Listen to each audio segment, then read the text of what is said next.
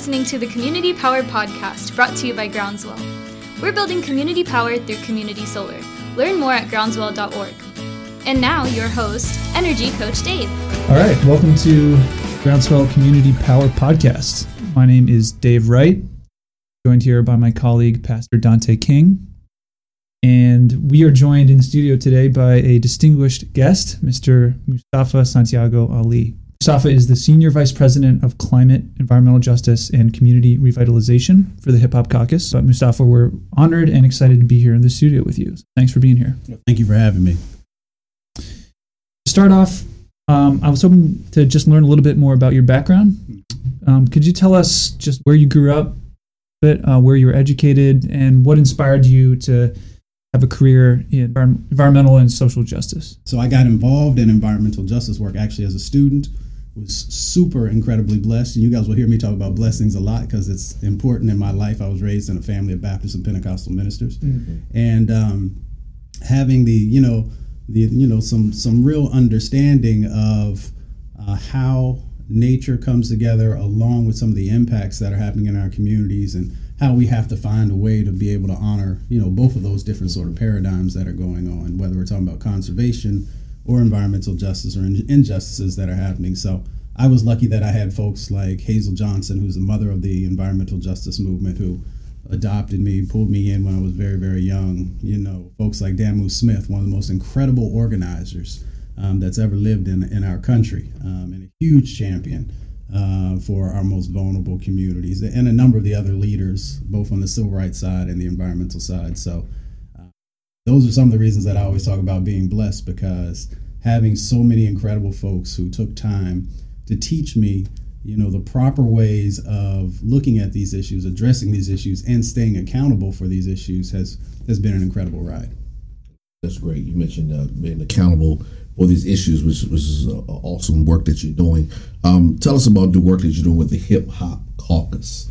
I, I, like the name hip hop. I'm a hip hop head, yeah. and so when you hear Hip Hop Caucus, um, tell us about the work you're doing with the Hip Hop yeah. Caucus and the organization. What are you trying to achieve sure. um, with this organization? Well, you know, the Hip Hop Caucus. You know, uh, Reverend Yearwood helped found that almost 14 years ago now. Actually, we'll have our 14th anniversary and. and just down the road here a little bit, and uh, as you all said, you know, non uh, nonprofit, nonpartisan organization, but very focused on culture and how uh, culture can help to drive policy, how it can help to make sure that we are reclaiming our power, um, and that you know we are holding those accountable, um, you know, for the choices that are being made uh, inside of our community. So, you know, the Hip Hop Caucus has a number of different things, and one of the reasons I went there was because I looked at the different sets of work that were going on and based on my 20 plus years of, of doing this work, I knew that these were important elements for us to make real change happen. One of those is getting folks engaged in the civic process. So we understand that there is power inside of our vote, both on the local and the county and the state level and on the federal level.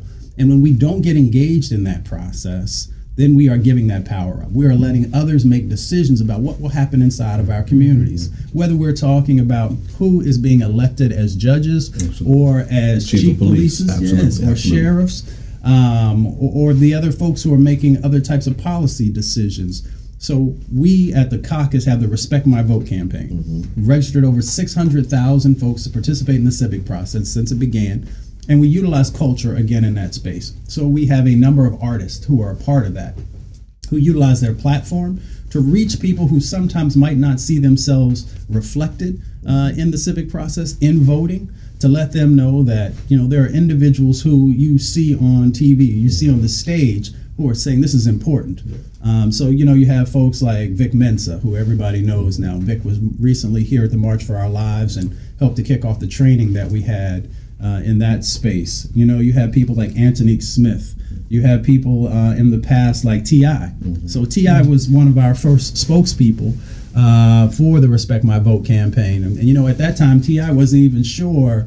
Uh, if he can be a part of it because he had some things going on exactly, in his life. Yeah. But we said, You are just the type of person mm-hmm. who can best connect with young brothers and sisters, you know, who are out there who sometimes may not understand why this is so important. You have people like Wiz Khalifa, 2 Chainz, uh, Amber Rose. So many different folks have been a part of that. So that's one of the reasons that I went to the caucus. Also, is because the power that exists inside of our vote. The other one was uh, People's Climate Music. So you being a hip hop head, mm-hmm. you understand how uh, important it is for those artists uh, to be able to talk about civil rights, to be able to yes. talk about social justice, yes. to be able to talk about environmental justice, to be able to talk about how important a clean energy economy is mm-hmm. for us to be able to move forward and make real change happen.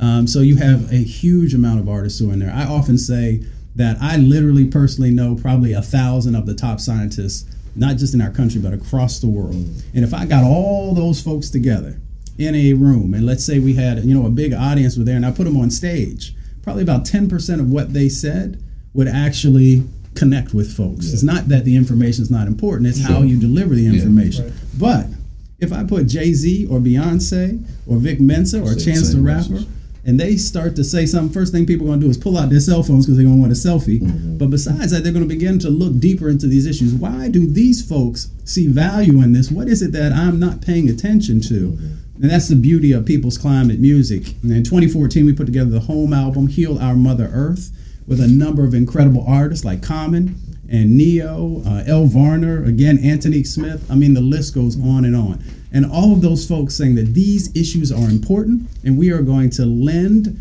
um, you know our our platform yeah, to yeah. be able to better connect with folks we have the Revitalizing Vulnerable Communities program, which is extremely important. And I know the work that you all do directly ties into mm-hmm, that. Absolutely. And the reason being is that let's say that we have a coal fired power plant, an incinerator that's inside of a community, and we find a way to either get them uh, into compliance or we, you know, they decided they're going to shut down those types of things. We still have a number of other dynamics that are going on inside of our communities reason that we have to revitalize our communities is so that they are no longer attractive to those negative types of industries moving in, and we're filling that space with positive types of uh, economic opportunities. We're also helping to continue to, you know, make sure that the environment is better cleaned up. So we're talking about housing issues, transportation issues, renewable energy issues, job creation, uh, so forth and so on and that's a part of the revitalizing vulnerable communities work. And we're creating an institute in spartanburg south carolina right, um, right. where change has been happening uh, you know for a few years now uh, under harold mitchell's leadership. Uh, so that's another one. Then we have the divest invest campaign. Extremely important also helping folks to understand that we have to move these portfolios away from fossil fuel heavy uh, to greener and cleaner portfolios um, whether we're talking about pension funds, whether we're talking about academic institutions divesting uh, and moving forward um, in what I often call a 21st century paradigm. We've got way too many people who are operating on a 20th century paradigm, yeah. thinking that is what we have to do. That status quo is no longer acceptable to many, many folks across the country. Um, so, helping folks to understand that there is a better way, uh, and here are some of the some of the steps you need to do to take that. So here at Groundswell, we talk often about uh, the term energy equity. Mm-hmm. And I wonder if you could unpack that for us a little bit. What does that mean to you? And also, kind of in the lens of environmental justice, how do you think about energy in that space? Sure. So, you know, energy equity uh, has some different sort of dynamics that go along with that. Um, and, and so let's let's look at it a couple of different ways. So we're talking about, of course, moving folks to a better use of renewable energy, right? But sometimes we get lost in the minutia around that in the sense of the access to that cleaner, greener, renewable energy. And folks being able to actually fully participate in that and be able to utilize that. Because we could have a whole lot of wealthy folks who have solar on their rooftops but there won't be the same level of access for maybe working class folks or lower income folks. So you know we gotta we gotta make sure that that is a part of this new paradigm that we all keep talking about. This work that's going on. For me, the other part that's important under energy equity is for folks of color and low income folks to have the opportunity to be able to create their own businesses in this space. Because when we have uh, these new economies that develop, but they're not fully inclusive of everyone, then we leave gaps. When we leave gaps, others will find a way to manipulate those gaps. Yeah. Uh, and weaken that positive movement going forward. So for me, those are the different parts uh, of energy equity. Um, and we have to think critically about that. Now, if you want to get real deep into it and you want to have some real talk, we can talk about making sure that when we have these new energy companies that are coming into spaces and places that they look like the people whose communities that they're moving Sir, into. Absolutely, absolutely. When we look at the boards of these individuals, we need to make sure that there's diversity in those boards, especially in the power structures, Mm-hmm. and making sure that folks of color, indigenous populations, and others have the opportunity to be leaders and decision makers inside of that space. So for me, those are all connections to energy equity. And when we leave uh, those spaces open, then we're not getting everything that we can out of this. And we know that in the day and time that we live in, we must have a movement where you know silos are are busted, that we are much more inclusive, that we are honoring the voices, innovation uh, of all of our residents and citizens if we want to win on these issues. That, that's that's great. You said that, and uh, question I want to ask you. because We're going to kind of segue right there. So, how do you get that message across uh, to the mainly African American community? Um, we here at Groundswell, we do what's called share power, and our goal is to you know allow those who are LMI families that can't afford solar Yeah. to be a part of the process. But how do you get that message across? I, you know, we, we know with solar because we've seen it on someone's home or Solar City in the mall. But how do you get that message to our community that's been disenfranchised, mm-hmm. haven't had a seat at the table, they've been marginalized, and at best they've been used Yeah. by some of these people that come to their community. They don't provide jobs, mm-hmm. they don't provide training, they provide promises, then they're out. So how do you get that message to a community that this is like speaking Greek to? well, I, I do something I call check the rec. In other words, check the record of folks who are coming into your community to see if what they're saying is actually true or not. You know, what is, what is your track record uh, in other communities that you've been in? Uh, I need to see some references before you're going to move into my space. Young people say receipts. To get some receipts. I did see some receipts and some references because uh, you know folks gonna pick up the phone and be like, you know, company A is saying that they did this and that there were benefits like this. Is this true? Um, so you know, but you know, the social justice world, the the uh, environmental justice world, the you know clean energy world is becoming more connected and. It- it's not as difficult as it once was to validate uh, some of the things that are going on. That's one part. The other part is is that we have to be able to translate this energy and opportunity into a language that connects with the people where they are. So I've always done this thing I call the barbershop and beauty salon. So if, if, if it's hitting in the barbershop and the beauty salon and people are talking about it, then you know that you are connecting with folks.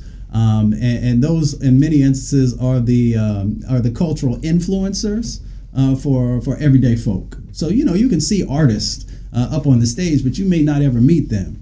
But you you know you you gonna know Miss Phyllis who owns the beauty salon uh, down the way, and, and where lots of people are coming in, spending time, uh, and getting done what they need to get done. So you know that's the other part. Here's the third part to to your question.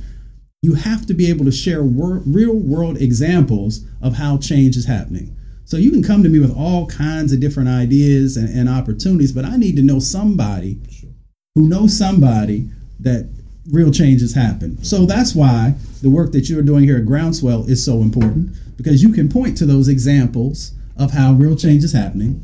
You can point to folks like Reverend Leo Woodbury in South Carolina with his training initiative around solar and, and changes that they're trying to make in, in training people up. You can talk about the work of Harold Mitchell and the Regenesis Project in Spartanburg, South Carolina, where they're putting the 35 acre solar farm in. You can talk about brothers like Gilbert Campbell, who owns Volt Energy, or uh, brother who owns Imani Energy. So all of us together having those real world examples of how change can happen and how our own folks can benefit from that is how you connect with folks. Thanks for listening to the Community Power Podcast hosted by Groundswell. We're a solar nonprofit based out of DC, working to support our neighbors of all backgrounds by creating widespread access to clean, affordable energy. To find out more, check us out at groundswell.org. Once again, thanks for listening and join us next time for the Community Power Podcast.